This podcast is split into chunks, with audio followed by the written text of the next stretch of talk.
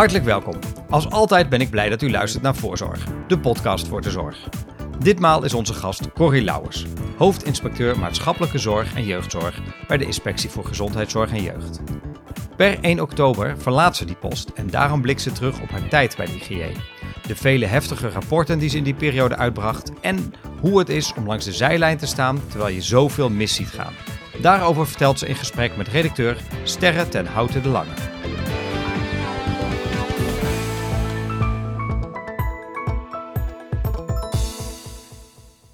Vandaag in de studio Corrie Lauwers.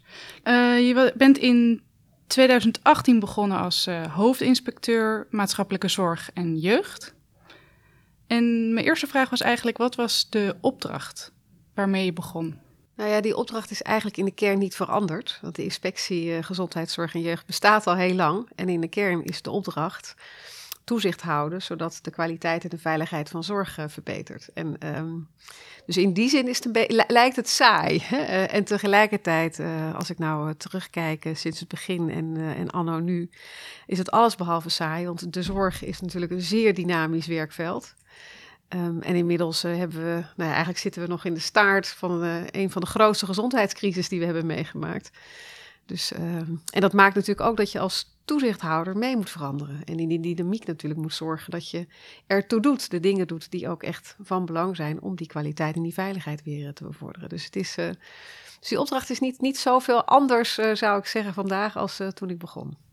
En naast toezicht houden, waren er nog specifieke pointers of, of ja, wat meer gedetailleerde onderdelen van de opdracht? Nou, we waren al bezig in de organisatie om persoonsgerichte zorg uh, meer centraal te stellen. Dus dat was wel een, uh, een item. Dat vind je ook terug in ons meerjarenbeleidsplan, wat we niet lang daarna hebben gepubliceerd. We waren ook al bezig met uh, ja, wat we dan toen netwerkzorg noemden en misschien nu wat meer richting ketenzorg als terminologie gebruiken. Maar in ieder geval het besef dat als je goede zorg wil verlenen in dit land als zorgverlener, kan je dat nooit in je eentje.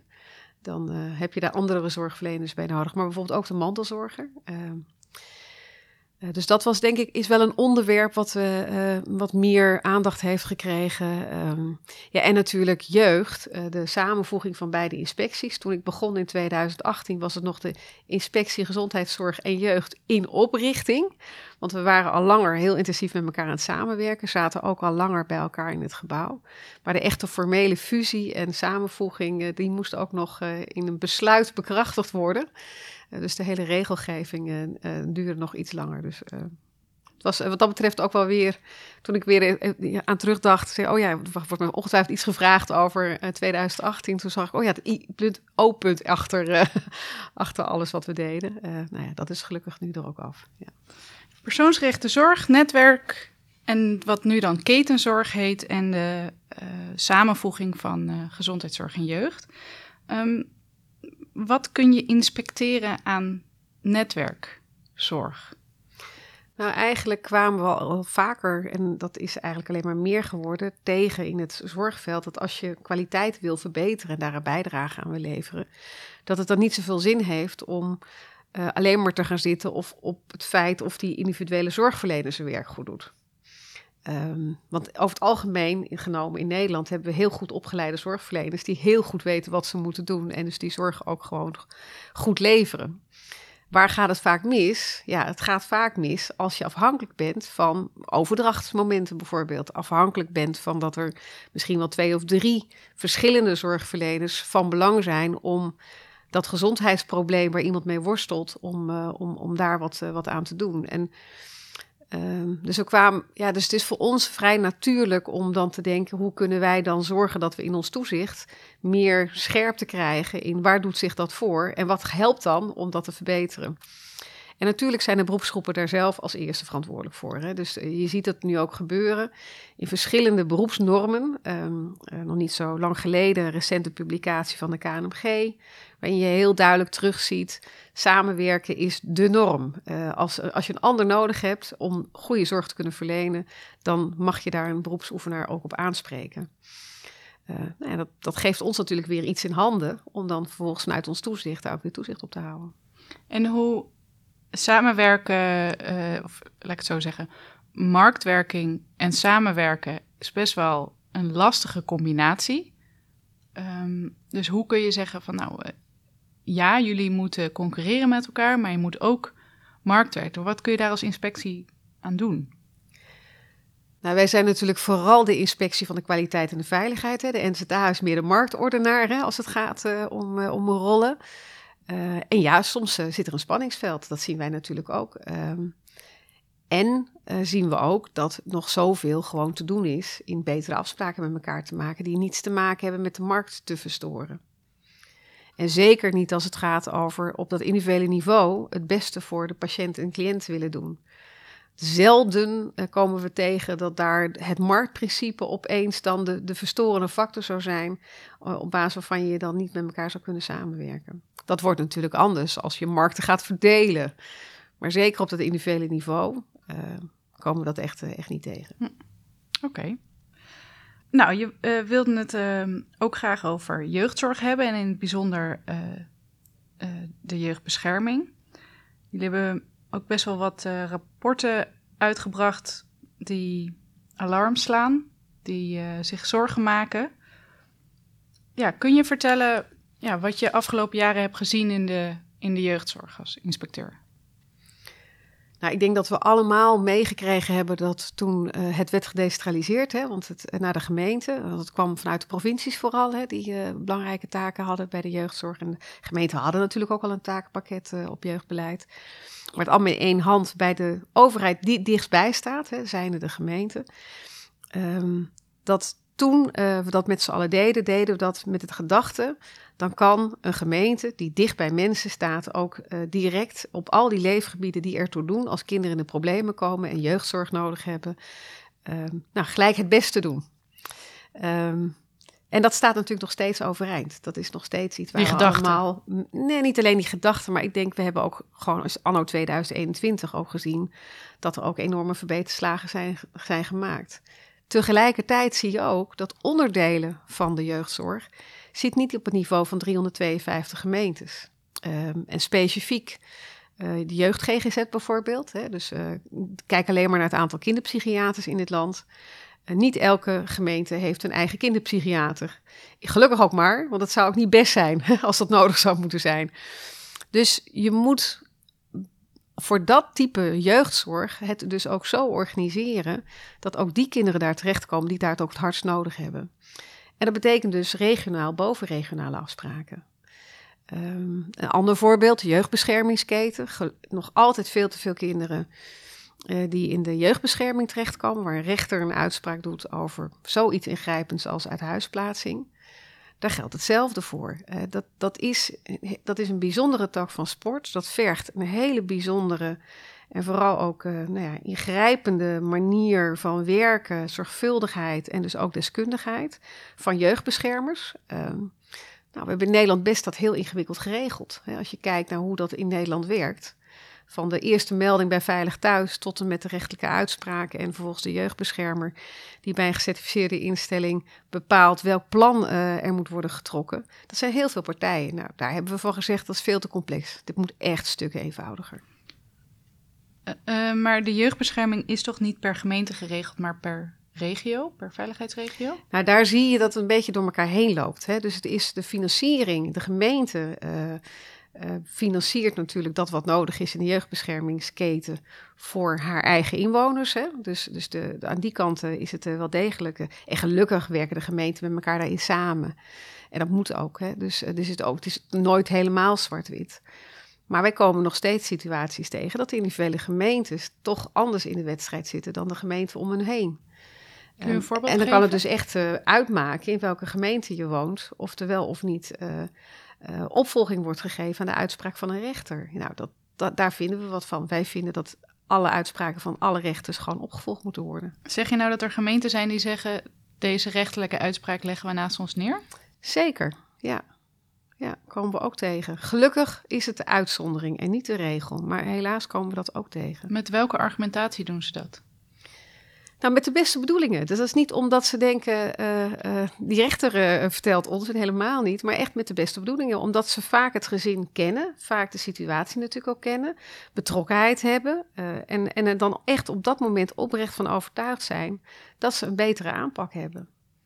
Maar het is niet voor niets een systeem in dit land waarbij ook enige zorgvuldigheid wordt betracht door een onafhankelijke partij, in dit geval de rechter en een rechtelijke uitspraak. En dat is natuurlijk een spanningsveld. Dat is een spanningsveld in het systeem. En wat, uh, wat, wat doe je dan als inspectie als je dit signaleert? Er bovenop springen. En dat is ook wat we gedaan hebben de afgelopen periode. Dit uh, laten zien. Laten zien dat de manier waarop we het hebben georganiseerd uh, veel te ingewikkeld is. Uh, veel te veel overdrachtsmomenten, veel te veel partijen. En bij individuele cases uh, uh, die tot ons komen, daar vervolgens ook contact opnemen met betrokken partijen om te komen tot een, tot een betere oplossing. Maar mag je gewoon als inspectie tegen de gemeente zeggen: jullie zeggen nee, maar de rechter zegt ja en wij zeggen ook ja? Nou, wij zijn, kijk, wij zijn niet de hulpverlener, hè? we zijn ook niet de jeugdbeschermer. Hè? Dus, dus het is altijd als, als inspectie moet je natuurlijk heel goed bewust zijn van de rol die je hebt. Uh, wij zijn toezichthouder, hè, we zijn niet de hulpverlener. Uh, dus het is heel belangrijk dat wij die partijen dan weer bij elkaar krijgen met, ja, maar er moet toch wel een andere oplossing komen. Het kan niet zo zijn dat de rechtelijke uitspraak niet wordt uitgevoerd, bijvoorbeeld om financiële redenen. Dat kan geen reden zijn. Kun je een gemeente onder toezicht stellen? Nee, formeel niet. Uh, maar informeel kan er van alles en nog wat. En dat hebben we ook gedaan. Hè? In ons laatste bericht over de jeugdbeschermingsketen hebben we geconstateerd dat in vier regio's in, uh, in, in Nederland uh, toch op het hele basale niveau, uh, namelijk zorgen dat er een jeugdbeschermer is, dat je weet wie dat is, dat er een plan van aanpak ligt, zodat men weet wat er gaat gebeuren. In dit geval vaak zijn het ouders die natuurlijk betrokken zijn of derden. En weten wie de hulp gaat verlenen. Nou, hoe, hoe bazaal. Hè? Dan, dan... En zelfs dat hebben we gewoon nog niet overal op orde. Nou, dat vonden wij reden om te zeggen, dan gaan we verscherpt toezicht uitspreken. En wat betekent dat dan? Nou, dat betekent dat we dus meer inspectiecapaciteit zullen zetten op deze vier regio's. Uh, om ze te houden aan te zorgen dat dit uh, nou ja, zo snel mogelijk uh, verholpen wordt. En, en, gelukkig zit Nederland ook zo in elkaar, en, dat, en zo heb ik de bestuurders ook ervaren. Alle bestuurders, alle wethouders geven ook aan, ja, dit moet anders. Wij willen ook gewoon voldoen aan deze basisnormen. Dus, dus ze zijn hard aan de slag om uh, heel snel te, van dat verscherpt toezicht ook af te komen. Is het afdwingbaar? Nee. Nee, dus je blijft grensrechter eigenlijk. Je kunt niet het veld zelf oplopen. Nou, we kunnen het veld wel oplopen. Um, maar wij zijn uiteindelijk, wij, wij, wij zijn geen speler in, in als, je, als je die vergelijking maakt, wij zijn niet, niet een speler die, uh, die, die ook uh, zelf uh, in het veld staan. Dus wij staan in die zin aan de zijlijn. Heb je dan een gevoel van machteloosheid als je dat soort casussen tegenkomt? Nee, in tegendeel. Um, um, ik heb juist het gevoel dat het feit doordat wij aan de bel trekken, uh, onze positie gebruiken, benutten om uh, nou ja, daar ook best stevige uitspraken over te doen, maar ook altijd met handelingsperspectieven. Hoe dan wel? Wat verwachten we dan? Hoe zouden we er dan wel uit moeten zien? Uh, dat je daarbij bijdraagt aan te zorgen dat anderen ook daadwerkelijk dat werk gaan doen. Um, ik denk bijvoorbeeld aan een, een prachtig gesprek met, met, met heel wat, wat rechters. Die zeggen: Goh, wat fijn dat wij een steun in de rug krijgen. En dat helpt hun ook weer. Dus het is, nee, het is ik, nee, zeker niet machteloosheid. Soms duurt het wel lang. Als ik nou kijk naar de jeugdbeschermingsketen, dan hoop ik toch echt dat een nieuw kabinet echt daadwerkelijk die jeugdbeschermingsketen gaat vereenvoudigen. Want dat roepen we al langer. Dus ja. soms wel ongeduldig. Nou ja, inderdaad. Dat kan ik me heel goed voorstellen. En ook, um, er zit ook een zeker spanningsveld tussen structuur, hoe we het georganiseerd hebben en dat daar uh, nou, dat dat belemmeringen in de praktijk oplevert. En aan de andere kant gewoon letterlijk kinderen die misbruikt worden, die jeugdbescherming behoeven en daar maanden en maanden op moeten wachten. Um, alleen ongeduld zou niet de enige emotie zijn, stel ik me zo voor. Nee, nou denk ik wel dat het zo is dat uh, zeker als het gaat over de veiligheid van kinderen, dat er dan wel geacteerd wordt. Hè, dus um, het gaat vaak over dat het hulptraject niet op tijd wordt ingezet. Ehm, en dat daar heel veel discussie over is. Maar als het echt over de fysieke veiligheid gaat, uh, dan, dan denk ik dat we, nou ja, dan, dan wordt er gewoon gehandeld. Gelukkig ook maar. Maar als je geen jeugdbeschermer hebt en het hulptraject wordt niet op, uh, op nog niet, is nog niet klaar om te starten, wat is dan de handeling die gedaan wordt?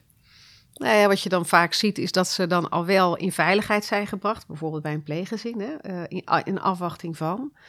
Als het echt gaat over fysieke veiligheid, hè, want daar heb je het dan over, over hele ernstige vormen van, uh, van, van misbruik en geweld tegen, tegen kinderen. Dan wordt vaak aan die fysieke veiligheidskant wel iets gedaan. Hè, dus, um, maar daarmee is het probleem natuurlijk nog niet opgelost. Hè. Het, komt ook ergens vandaan. Uh, en het blijven, uh, je blijft je als kind, blijf je ook altijd een kind van ouders. En blijft er ook altijd een loyaliteit richting ouders. Um, en niet voor niets dat daar ook hulptrajecten voor nodig zijn. Dus, dus het is het zou, ik, zou een te zwartgallig beeld schetsen als ik net zou doen alsof op grote schaal we daar helemaal op geen enkele manier wat aan doen. Gelukkig doen we dat wel. En in heel veel gevallen doen we dat ook op tijd en op de goede manier. Hè. Dus het is, maar het gaat erom dat je zeker weet dat voor alle kinderen voor wie die in dit soort dramatische toestanden terechtkomen, dat we het ook in alle gevallen goed blijven doen. En ja, daar, daar staan wij voor op de bres. Um, je zei ook in de, niet alleen in de jeugdbescherming, maar ook in, in jeugdhulp, jeugdzorg breed. Uh, uh, ja, zijn er wel zorgen geuit afgelopen, afgelopen jaren door de inspectie.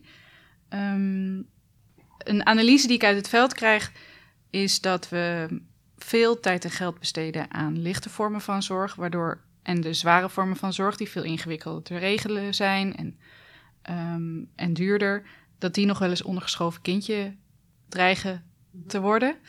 Um, jullie doen inspectie uh, bij de gespecialiseerde GGZ, jeugd GGZ, uh, maar ook bij die lichte vormen van jeugdzorg. Ben je daar ook um, echt slechte kwaliteit tegengekomen bij de lichte vormen, de zogenaamde cowboys? Oh ja, zeker. Daar zijn zeker ook voorbeelden van. Kijk, we hebben natuurlijk als inspectie, um, we zijn in totaal met 850 mensen, hè, uh, uh, uh, grosso modo. Hè, dan rond ik het een beetje af. Um, en ik zei al, gelukkig hebben we zijn we gezegend in een land met ongelooflijk veel hele goede professionals. Hè. Daarom kunnen we het ook af met 850 mensen bij de inspectie. En je probeert natuurlijk je, capaciteit in te zetten op daar waar mensen het kwetsbaar zijn en de risico's het grootst. Mm. Dus ja, we hebben wel degelijk ook projecten gedaan op het gebied van um, bijvoorbeeld mensen met een lichtelijk verstandelijke beperking, in hoeverre die uh, goed geholpen worden voor de dagelijkse ondersteuning. Dat was een, een, een, project wat we samen met andere inspecties deden in het kader van toezicht op sociaal domein. En dan heb je het niet over de zwaarste vorm van ondersteuning, ook niet over de zwaarste vorm van hulp. Maar als je kijkt naar waar we de meeste capaciteiten op zetten, dat is dat op thema's waar we het net over hadden, op de jeugdbescherming, jeugd GGZ. Dat is net als ja, als, als, als het. Het zou ook heel gek zijn als we niet uh, onze capaciteit vooral daarop zouden inzetten. Uh, want dat, dat zijn situaties waarbij ook uh, de mogelijkheden om andere keuzes te maken, nog eens andere mensen in te schakelen, het anders te doen, er dus ook gewoon niet meer zijn. Dan ben je zo volledig afhankelijk van dat er goede zorg wordt verleend. En we hebben, nou, niet voor niets hebben we de jeugdbescherming de IC genoemd van de, van de jeugdzorg. Hè? Als je, als je een een IC-bed nodig hebt, omdat je er zo ernstig aan toe bent, dan twijfelt ook niemand. En het gekke is dat dat, nou ja, op die hele intensieve jeugdzorgkant, dat er wel degelijk uh, soms geaarzeld wordt. Um, en dat is dat, nou daar, daar breken we echt uh, een lans voor. Dat, dat die aarzeling niet gepast is. Als die diagnose wordt gesteld, of het nou de kinderpsychiater is die een hele ernstige psychiatrische uh, diagnose stelt, of uh, uh, een hele ernstige jeugdbeschermingsmaatregel wordt opgelegd. Ja, dat zijn diagnoses die heb je gewoon uit te voeren. Je zou ook kunnen zeggen, als je de, het kleine gut, wat echt onder de maat presteert, onder toezicht stelt of sluit, dan wiet je het onkruid, waardoor de grote planten die, die de voedingsstof nodig hebben, meer tot bloei komen. Nou ja, dat gaat uit van de veronderstelling dat groot altijd beter is. Hè? En dat is niet zo. Kijk, we hebben wel um, verschillende keren gezegd dat duizenden jeugdzorgaanbieders zijn er gewoon te veel. Dat ze daar nog uh, uh, inzicht in hebben, weten wie wel, welke kwaliteit levert. Voor 352 gemeentes is dat gewoon niet te doen. Dus wat we dachten toen het werd gedecentraliseerd, nou, dan gaan partijen samenwerken en het wordt regionaler, is in ieder geval aan de aanbodkant niet gebeurd. Het is echt, uh, het lijkt wel haast ontploft. Duizenden en nog uh, elke dag komen er weer nieuwe bij.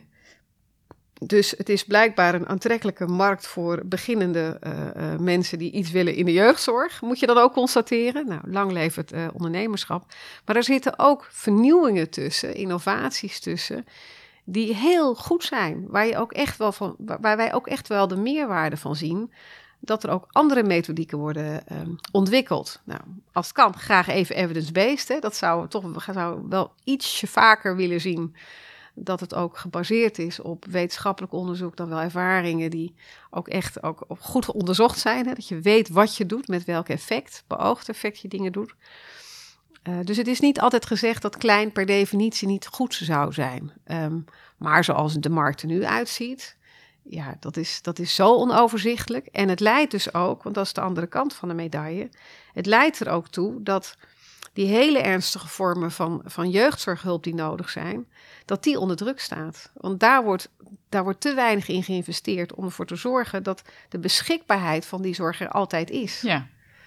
Um, en even die vergelijking weer terug van de, van de intensive care. We hebben ook gewoon in het land de basisfinanciering voor genoeg bedden op de intensive care. Of ze nou wel of niet gevuld worden. We hebben er in ieder geval, ja, met COVID bleek iets te weinig, maar toch even, even los van, uh, van, van, van pandemieën, uh, financieren we dat er in ieder geval altijd een bed klaar staat. En, en ja, wat dat betreft vinden we ook, zijn we ook echt van mening dat voor die type vormen van hulp je veel meer moet nadenken over hoe zorg je ervoor dat het altijd beschikbaar is. En ik begrijp dat dat duurder is. Ik begrijp dat het kostenopdrijvend is.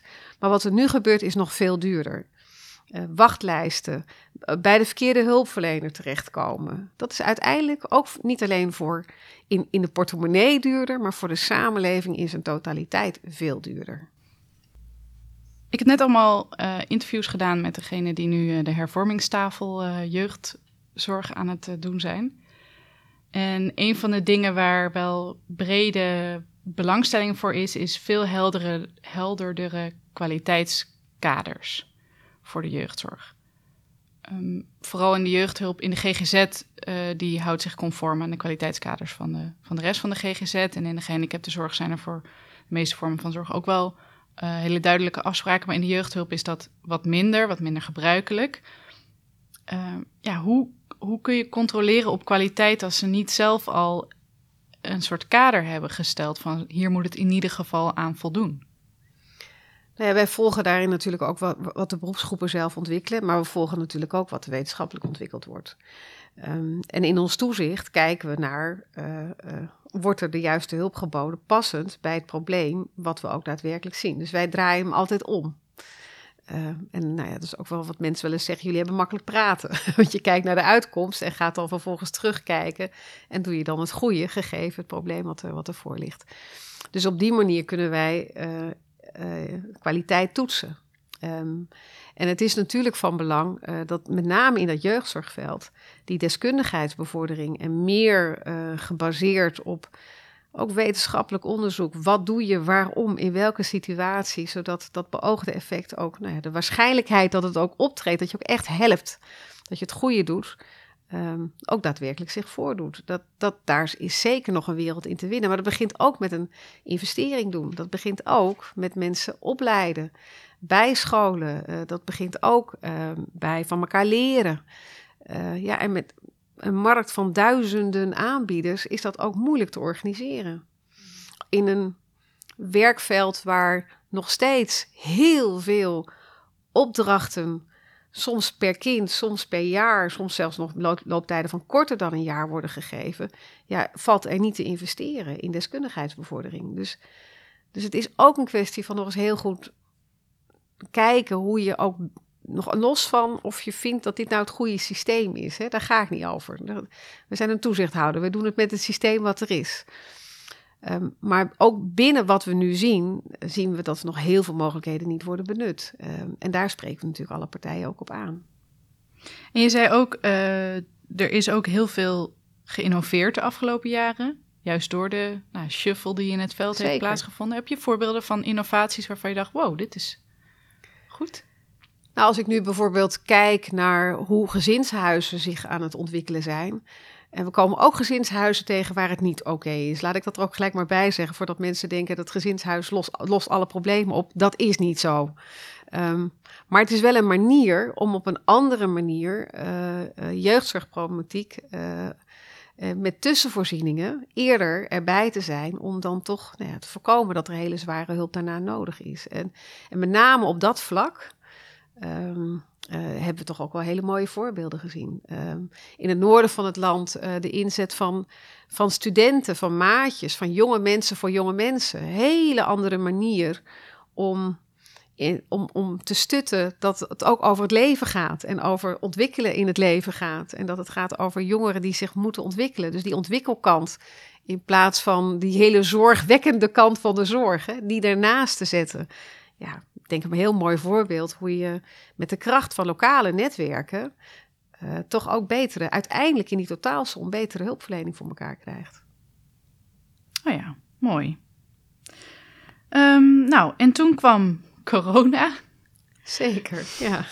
Ehm, de, eh, hoe heet ze, de secretaris-generaal, die noemde jou het eh, gezicht van de coronatijd van de inspectie. Ja, wat, wat gebeurde er bij de inspectie eh, op in eh, maart 2020? Nou, ik denk wat bij iedereen gebeurde. Een soort schokeffect. Ehm, eh, ik wou dat ik hoorde tot de mensen die het hadden zien aankomen. Nou, nee. Ook wij hebben het niet zien aankomen. We hebben overigens wel in het verleden wel wat rapporten nog het licht doen schijnen over de noodzaak om je voor te bereiden op een pandemie. Dat dan alweer wel. Ehm, eh, maar wij werden natuurlijk net zo overvallen als, eh, als andere organisaties. Ik denk dat, dat we allemaal overvallen zijn door de ingrijpendheid en door de snelheid. En, eh, en dat gold natuurlijk ook voor ons. Maar vanaf dag één hadden we al wel het besef. ehm, de mensen die eh, nu in de zorg, de zorg aan het verlenen zijn, die moeten we vooral stutten en steunen. Daar moeten we naast gaan staan. Die hebben ruimte nodig, want die moeten nu opeens in een hele andere context hun werk doen. Ehm, maar ze zijn belangrijker dan ooit. Ze zijn natuurlijk altijd belangrijk, maar in een gezondheidscrisis, zoals natuurlijk eh, nu eh, nou, in de staart van zitten, zijn ze nog belangrijker. En dat was wel, dat heeft ons handelen ook wel gekleurd. Dus wij zijn heel snel al naar, naar, naar, naar de eerste twee weken, toen duidelijk werd, hey, dit eh, is echt veel ingrijpender. Begonnen met op onze website op te schrijven. Eh, als, als, eh, als u de zorg niet meer kunt verlenen zoals u die moet verlenen, bel ons dan. En dan gaan we samen met u bekijken wat er dan nog wel kan.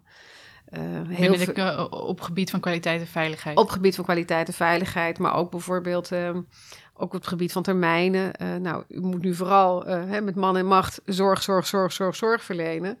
Dus ja, al die om goede redenen verplichting om informatie te leveren, alle termijnen opgeschort. Ehm, ja, noteer nog wel even wat er gebeurt. Want ergens hè, hebben, hebben natuurlijk ook familieleden recht om te weten als er iets ingrijpends is gebeurd, bijvoorbeeld een calamiteit is gebeurd. eh, moet het natuurlijk nog wel ergens iemand een keer uitleg kunnen komen geven. Hè? Dus, eh, maar het verplicht melden bij ons. We begrijpen dat dat niet bovenaan het lijstje staat. Hè? Dus op die manier ook letterlijk ruimte geven eh, voor de druk die natuurlijk enorm was. En, en dat zagen we natuurlijk al heel snel in Brabant. Eh, daar was hij natuurlijk direct al heel tastbaar en voelbaar en merkbaar op die werkvloeren dat, dat het zo over de schoenen liep. Ja, en, dan en dan helpt maar één ding: meedenken en meehelpen. Dus dan is dat toch dat ene telefoontje extra plegen naar een andere regio. Weet je zeker dat je Brabant niet kan helpen? Ja. Jullie waren echt ook mensen, instellingen met elkaar aan het verbinden. En Ja, en een van de belangrijkste dingen die we gedaan hebben, was behalve dan op dat hele individuele niveau, was ook aangedrongen achter de schermen. Het is verstandig om te komen tot een landelijke infrastructuur om eh, ook bedden te kunnen spreiden. Dus ook patiënten te kunnen spreiden over de bedden die er zijn. En dat, niet dat wij dat bedacht hebben, dat, dat bedacht de sector zelf. Dat, dat was, eh, de ziekenhuizen hadden daar al eens vaker over gesproken. Het zou verstandig zijn om in tijden van crisis dat in te richten. Maar dan helpt het wel natuurlijk dat de inspectie daar nog eens even een flinke duw aan geeft. Ja, maar niet, niet meer over praten, nu doen. Zorgen dat het er is. Ehm, nou ja, zo, zo, vervul je ook vooral heel veel achter de schermen een rol in ehm, dat wat. Nou ja, het is crisis, hè, commandostructuur, er moet nu gehandeld worden. Uh, uh, om, om, om daar ook uh, in te steunen. We veranderden ook het veld waar jij je mee bezig hield tijdens de crisis. van meer jeugd en maatschap, maatschappelijke zorg naar. Nou, je hebt het nu over bedden en. Nou, we hadden, we hadden wel voor mij persoonlijk bedoel je? Ja. ja. Nou ja, we hadden in ieder geval wel heel snel in de gaten. Wij moeten ook binnen de inspectie zorgen dat we al die lijnen goed bij elkaar hebben.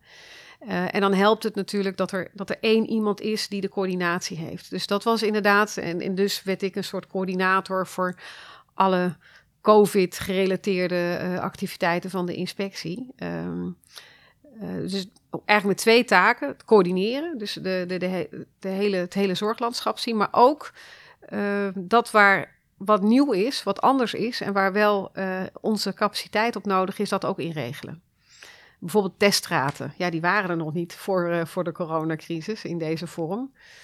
Uh, maar iedereen vindt het toch wel belangrijk dat die testen goed worden afgenomen. Mm -hmm. En dat er ook, ja, het gaat toch over het vaststellen van een, een, een, toch een hele vreselijke aanziekte. Dus het is dan toch van belang dat het ook medisch zorgvuldig gebeurt. Nou, dat soort nieuwe taken, dat inregelen. En ja, dat was een andere belangrijke taak. En dat was inderdaad, dat was echt nieuw. Kijk, coördineren doen we natuurlijk op de achtergrond altijd. Ik heb altijd met mijn collega hoofdinspecteur, wij zijn een soort duo, hè? we zijn een soort duo-baan. Want in de zorg heeft alles met alles te maken. En natuurlijk heb je je eigen aandachtsgebied en aandachtsvelden. En in mijn geval dan vooral het hele maatschappelijke zorgveld en, en jeugd. Maar dat raakt ook aan bijvoorbeeld wat de huisarts doet. Dus dat, daar zit altijd overlap in. Dat kan niet anders. Hoe vond je het om uh, coördinator corona te zijn? Wat ik ervan vond. Nou, ik ben het nog. Dat is misschien het eerlijke antwoord. Hoe vind je, hoe vind ik je ben het? nog geen coördinator af. ja. Um, ja, uh, aan de ene kant uh, uh, heel dankbaar werk. want het is, je ziet dat we je ook als inspectie echt, echt dingen kunnen helpen verbeteren en verschil kunnen maken. Uh, maar ook heel vermoeiend. Ik denk dat we allemaal corona moe zijn. Dat geldt voor deze coördinator ook. ja. Het vergt ook wel veel. Ja, en ik begrijp heel goed dat mensen het ook een beetje zat zijn. En denken, ja, kunnen we niet uh, weer een beetje normaal doen? Ja, nou laten we hopen dat we de, op weg naar normaal, hè, waar we nu zijn, dat we die zo snel mogelijk ook afleggen. Want wat, uh, wat vroeg het van je om, ja, om die rol ineens, die schakeling te maken, terwijl je net, nou ja, twee jaar uh, inspecteur was? Niet net, maar je was twee jaar inspecteur en toen ineens schakelen. Nou ja, wat het in ieder geval vergt, ik, ik gebruikte net het woord commandostructuur. Ja. Uh, het vergt in ieder geval dat je veel scherpere keuzes maakt. Wat eerst? Waar is de nood het hoogst? Waar kunnen wij ook een bijdrage leveren aan het ledigen van die nood? En hoe doen we dat dan? En dat, ja, dan heb je geen tijd meer om nog eens even daar uh, heel lang uh, over te praten. En tegelijkertijd heb je natuurlijk continu feedback nodig. Doen we de goede dingen? Doen we het goed? Dragen we bij? Wat is het effect? Hè? Dus de, ook daarin wil je veel sneller zien, maar wat is het effect van wat we aan het doen zijn? Dus dat was ook echt ook wel anders schakelen. Um, binnen de inspectie zelf, um, we waren begonnen in het begin van de crisis met te denken, nou, niemand zit te wachten dat een inspecteur ook nog eens langskomt. Hè? Dus wij gingen niet op bezoek in de eerste maanden, zoals alle inspecties niet op bezoek gingen. Mm -hmm. En in de zomermaanden, eigenlijk nou ja, vrij rap, kregen we toch wat commentaar uit het veld. Ja, waar waren jullie? Um, bijvoorbeeld van een patiëntenfederatie, die zei, ja, juist van jullie hadden we verwacht dat jullie nog af en toe eens een keer ergens zouden komen en er wel zouden zijn. Juist, uh, juist nu, en zeker met natuurlijk vreselijke maatregelen als bezoekersregelingen, die opeens uh, op nul werden gezet, ja, dan rekenen, rekenen mensen er dan toch op dat die inspectie dan in ieder geval nog een beetje in de gaten houdt. Dus dat heeft toen ook veranderd. Dus bij de tweede golf zijn we nou ja, eigenlijk toen vanaf de zomer gelijk weer alle inspectiebezoeken toch weer gaan. En natuurlijk hou je rekening met dat er ook een COVID-crisis is. Hè? Dus, dus we hebben wel onze werkwijze aangepast. Maar we zijn wel weer op bezoek gegaan. Was je minder streng? Uh, nee. Nee, niet minder streng, denk ik. Nee. Nee, omdat als het gaat over echt door de bodem heen zakken, dan moet je altijd streng zijn. En dat geldt ook, in een, ook bij een pandemie. Dus ja, we hebben ook aanwijzingen opgelegd in één geval waarin nou ja, zo weinig rekening werd gehouden met het feit dat er een pandemie gaande was. En dat, dus dat is niet minder streng je prioriteiten verschuif je wel wat. Hè? Dus als ik kijk naar wat, wat hebben we wel en wat hebben we niet gedaan, hebben we natuurlijk een aantal onderwerpen naar achteren geschoven om capaciteit beschikbaar te hebben voor in dit geval, nou ja, zowel die alles wat nodig was in het kader van het bestrijden van de pandemie en, en wat de broodnodige zorg was die daarvoor geboden moest worden. Dus we hebben wel geschoven in onze, in onze eigen programmering, dat natuurlijk wel. En wat kwam er aan de onderkant terecht? Nou, de, de, de, meer de reguliere bezoeken, bijvoorbeeld uh, gesprekken met, uh, met bestuurders over hoe gaat het, welke ontwikkelingen zie je naar de toekomst toe, welke vernieuwingen zijn nodig. Dat soort gesprekken, die hebben natuurlijk uh, allemaal naar achteren geschoven. Omdat die leveren, die heb je ook nodig. Dat is ook van belang in het, in het kader van komen tot betere zorg. Maar op dat moment waren we vooral bezig met de acute zorg te verlenen. En dan moet dat natuurlijk ook altijd voorgaan. Ja, dus meer ontwikkelingen, toekomstagenda's. Ja, ja. En uh, komen die nu alweer op gang? Ja, sterker nog, dat moest ook wel. Want als iets ons de COVID-crisis heeft geleerd, is dat we misschien wel te veel met de zorg bezig zijn geweest en te weinig met gezondheid. Dus als er nou iets is welke, wat wij ook hebben geleerd in het geheel, is dat als wij ook een bijdrage willen leveren aan nou ja, goede, kwalitatief veilige zorg, dan is het begrip, brede begrip gezondheid uh, ongelooflijk belangrijk. En dat betekent dus ook iets voor ons. Dat betekent ook dat wij ook in ons handelen uh, toch meer zullen gaan inzetten op dat bredere begrip gezondheid. Kun je uitleggen wat je bedoelt met te veel met zorg bezig geweest en te weinig met gezondheid? Nou, als je iets zag natuurlijk, is dat um, het, dat gezondheid als begrip. Ehm, laat ik een voorbeeld nemen uit verpleeghuiszorg. Dat is misschien dan, eh, dan, dan spreekt het misschien wel het meest tot de verbeelding. Toen van de een op de andere dag de verpleeghuizen op slot gingen, toen bleek opeens het enorme belang van het welbevinden van een mens. Van je naaste kunnen zien, van iemand kunnen aanraken. Het, dat zijn allemaal onderdelen van goede zorgverlening. Maar dat, dat, dat wordt niet ervaren als de zorg. Hè? De, de, zorg is dan toch vaak het begrip van wat de verpleegkundigen en de verzorgenden aan het bed doen. Hmm. Je bedoelt medicijnen, verband. Ja. Uh, ja. Terwijl juist die andere aspecten zo belangrijk zijn. En dat wisten we allemaal wel. Hè? Dat zat allemaal keurig in onze toetsingskaders, zit het allemaal keurig. Dat uh, bedoel ik ook met persoonsgerichte zorg. Hè? Dus uh, juist wat heeft iemand nodig om in de laatste levensfase, want in een verpleeghuis zit je in je laatste levensfase, om, uh, om die laatste levensfase. Dus die les hadden we wel geleerd, maar dat het zich ook uitstrekt tot het belang van een bezoeker ontvangen uh, en de manier waarop we met elkaar omgaan. Ik denk dat we daar allemaal wel, wel, enigszins in wakker geschud zijn in uh, het belang daarvan. Of een um, heel ander voorbeeld.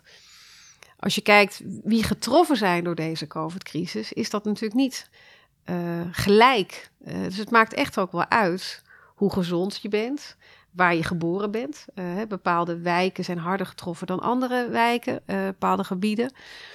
Uh, dus er zit ook, ook die kant in. Nou, hoe, zorgen we dat we allemaal op een goede manier oud kunnen worden, inclusief de zorg die je nodig hebt om gezond oud te kunnen worden. nou, er zijn toch ook wel wat nieuwe vraagstukken bijgekomen. Niet dat we dat helemaal niet wisten, maar de urgentie ervan is denk ik echt wel toegenomen. En als je dan zegt, het stond in onze programma's, en tegelijkertijd uh, hebben we ervan geleerd, ook als inspectie moeten we andere accenten leggen. Hoe, ja, waar ga je dan andere accenten leggen of hoe ga je dat? Nou, ik, zal, ik zal er maar eentje, eentje noemen die denk ik bij iedereen wel op het netvlies staat. We hadden uh, programma's op het gebied van infectiepreventie. Omdat we wisten hoe belangrijk het is dat ja, we zijn allemaal we zijn allemaal mensen. Uh, we zijn allemaal met onze handen bezig aan het peuteren en aan het doen. En daar hadden we prachtige projecten op. Maar ik denk dat we nu allemaal wel op het netvlies hebben het belang van goede basishygiëne. Op tijd je handen wassen. Zorgen dat je uh, het bewustzijn uh, dagelijks uh, in je gedrag ook zich vertaalt in dat je dat dan ook echt doet. En niet alleen maar bedenkt dat het, dat het moet gebeuren. Ja, op dat punt willen we natuurlijk niet terug naar van voor de COVID-crisis. We zijn allemaal toch blij dat de griep toch veel minder zich heeft voorgedaan. Ehm, uh, ik denk dat heel veel mensen nog wel weten dat elk jaar toch ook wel heel veel mensen overleden door de, door de griep, door, door een andere infectie. Ja. Maar infectiepreventie is toch niet per se welzijn? Nee, maar het is het. Ik bedoel te zeggen dat op die hele, dat hele brede gezondheidsbegrip, hè, dus gewoon hoe houden we elkaar ook gezond, hè, dat dat ook zal leiden bij ons tot andere accenten. En dit is zo'n ander type accent uh, als het gaat over het brede gezondheidsbegrip. We waren al um, bezig met uh, na te denken over hoe kun je nou al die zorgprofessionals die uh, ook meedoen aan een preventieagenda. Um, hoe kunnen wij vanuit ons toezicht ze nog eens aanmoedigen om daar nog net dat stapje extra te zetten? Hoe doe je dat? Nou, dat was al een project wat al liep van voor de COVID-crisis. Daarvan hebben we nu gezegd, ja, dat, dat gaan we en versnellen, maar ook nog wat uitbreiden. Uh, en dat heeft toch ook wat te maken met uh, de lessen die wij ook wel geleerd hebben de afgelopen periode. Mm -hmm. Dus een nieuws, uh, iets heel anders? Nee, dat ook weer niet. Maar wel nee. accenten. Ja, precies. Um, Oké, okay, dus dat geleerd. andere accenten, meer, um, meer aandacht voor gezondheid breed en niet alleen maar zorg. Um, het laatste waar ik het met je over wil hebben is, is de, de opstelling van, uh, van inspectie, zowel tijdens de crisis als misschien ook uh, in de toekomst. Jullie uh, brachten gelijk ook naar buiten, we willen steunen, stutten. Um, jullie zeiden volgens mij ook, we zijn een partner en niet alleen, niet alleen maar toezicht, maar ook een partner. ik begrijp het iets meer als je nu je uitlegt van we brachten ook organisaties bij elkaar als we toevallig ergens contacten hadden. Maar dat lijkt me ook een spanningsveld. Partner zijn, terwijl je toch ook toezicht houdt en ook soms moet zeggen: de veiligheid of de, of kwaliteit is, is te weinig. Hoe, ja, hoe gaan jullie daarmee om? Ja, door heel duidelijk te zijn. Door, door heel transparant te zijn in wat je verwacht. Um, uh, toevallig, hè, even maar gewoon uit de actualiteit uh, van vandaag hele discussies over wat mag je verwachten van werkgevers in de zorg rondom vaccineren. Wat mag je vragen als werkgever aan een werknemer? Wat, wat, wat, wat, wat, wat verwachten we nou eigenlijk van elkaar? Ja, dan is onze bijdrage toch een, een mooie tekst op onze website. Dit is wat we ervan verwachten. Dit is wat we van werkgevers verwachten. Um, en dat doe je natuurlijk gebaseerd op al die contacten die je hebt in het werkveld. Hè? Dus het is ook, uh, daar is natuurlijk mee besproken. Kunnen we iedereen daarmee een plezier doen? Nou, nee, want er staan ook elementen in waarvan ik zeker weet dat mensen in het zorgveld niet alleen maar blij mee zullen zijn. Uh, maar duidelijk zijn en transparant zijn in wat je verwacht en waarom je het verwacht en hoe je daar zelf op gaat acteren. En dus daarin ook enige voorspelbaarheid hebben. Dat is natuurlijk heel belangrijk uh, als toezichthouder. Uh, en, zo, en zo verbind je het met elkaar. Ja, en, en, en soms is dat. Uh, ja, wij, ik heb natuurlijk ook met enige regelmaat wel gesprekken gevoerd met bestuurders. Zeggen, ja, weet je, hou, laat me even met rust. Ik los het echt wel op. Je hebt echt gelijk. Jullie hebben echt de goede dingen gezien. Maar schrijf nou even niet op. Hmm. Dan los ik het op en kom dan over een jaar terug. Nou, hmm. Nou, nee. Want mensen hebben er recht op om te weten hoe de zorg in dit land ervoor staat. Uh, en niet alleen maar het eigen personeel, maar ook de familieleden van de patiënten en de cliënten. En, en goede organisaties, en gelukkig hebben we vooral heel veel goede organisaties in dit land, die willen ook transparant zijn. Die willen ook laten zien uh, wat er goed gaat, maar zijn ook open dat niet altijd, niet alles is maakbaar. Het kan ook niet zo zijn dat het alleen maar uh, eh, 100% altijd goed gaat. Het blijft mensenwerk en daar worden ook fouten gemaakt. En, maar het gaat er nou juist om hoe ga je om met die fouten? Hoe zorg je dat je ze ziet, dat je ervan leert en dat het daarna weer beter gaat? Ik heb ook wel uh, zorgbestuurders gesproken die zeiden: uh, We hebben heel veel last van de regeldruk. En de inspectie draagt daar uh, ook haar steentje aan bij. Ik kwam net al even langs. Ze zeiden: zijn, eh, Tijdens de coronacrisis hebben we bepaalde termijnen wat verruimd om verslagligging te doen. Uh, is dit iets waar jullie mee bezig zijn? Of zeg je nou nee, onze regels zijn gewoon duidelijk en dit moet je inleveren? Nou, ik denk dat het een misverstand is dat er gedacht wordt dat wij die regels verzinnen. Hè? Dus uh, uh, ik had vanochtend een heel, heel, heel gesprek over de wet verplichte GGZ. Nou, daar staan heel wat verplichtingen in mm -hmm. aan GGZ-aanbieders om voor de geestelijke gezondheidszorg allemaal dingen aan ons aan te leveren.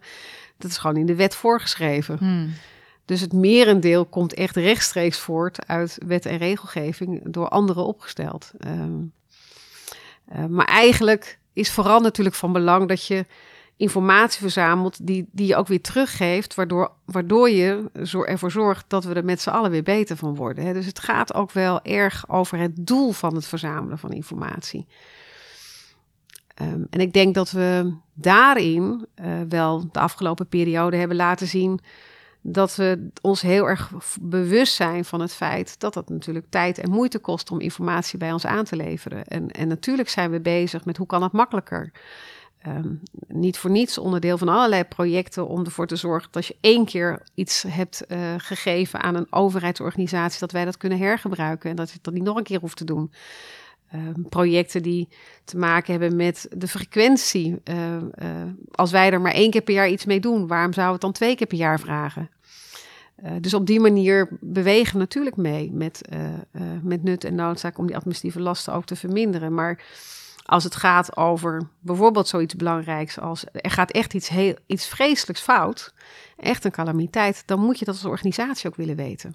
En dan moet je er ook willen handelen. Hè? Dus dat is niet alleen maar een belang uh, uh, voor ons en voor de, aan, de, aan de publieke kant, maar dat moet je als organisatie moet je dat ook willen. Want je moet ook van elkaar willen leren. Dus ja, het is nooit helemaal zwart-wit. Er zijn er altijd vele grijstinten.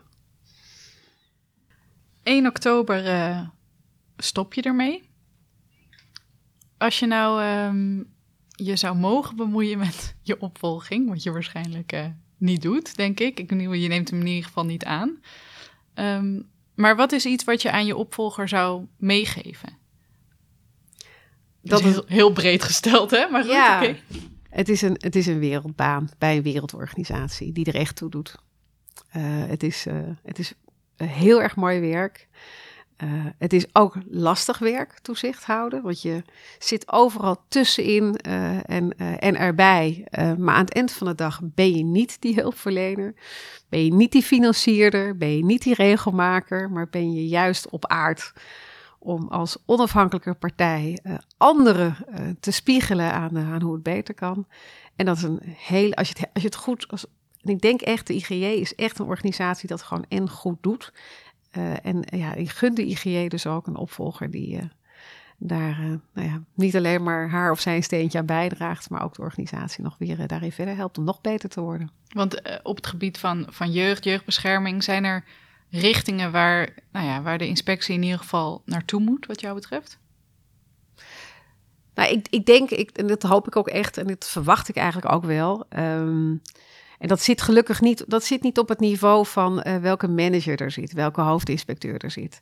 Het werk van de IGJ wordt vooral heel erg gedragen door al die inspecteurs en al die mensen die die inspecteurs ondersteunen, dag in dag uit, om het verschil te maken in dat veld. Dat is de IGJ, dat is de kern van de IGJ. En als hoofdinspecteur creëer je randvoorwaarden, maak je het makkelijker, misschien soms ook wel eens een beetje moeilijker, maar dat is dan met de intentie om het uiteindelijk weer beter te maken. Dat is je rol. En je zegt het is een wereldbaan, het is mooi. Wat ga je het meest missen? De collega's. Ja, ik denk dat iedereen dat zegt als hij weggaat bij een organisatie waar hij met heel veel plezier heeft gewerkt. En wat ga je zelf doen? Ik word de algemeen directeur onderwijs, cultuur en welzijn van de gemeente Den Haag. Ja, iets totaal anders. Nou, eigenlijk ook niet. Uh, ik ben ook wethouder geweest. Hè, dus, uh, dat, en ik heb uh, als consultant verschillende opdrachten gedaan voor gemeentes. En hier komen heel veel dingen bij elkaar. En, uh, en ja, jeugdzorg en, uh, en, de, en de publieke gezondheidszorg, de GGD-tak, zitten ook in, uh, in dit domein. Dus, dus zo heel erg ver van de IGJ staat het ook weer niet. Nou, hartstikke mooi en heel veel plezier met je volgende baan dan. Dankjewel. Tot zover deze aflevering van Voorzorg. De montage is verzorgd door Ties Timmers, de muziek door Bram Brouwers. Het laatste nieuws over de zorg vindt u dagelijks op skipper.nl, interviews en achtergronden op zorgvisie.nl. En als u zich abonneert op deze podcast, blijft u altijd op de hoogte van nieuwe afleveringen. Voor nu, hartelijk dank voor het luisteren en heel graag tot de volgende voorzorg.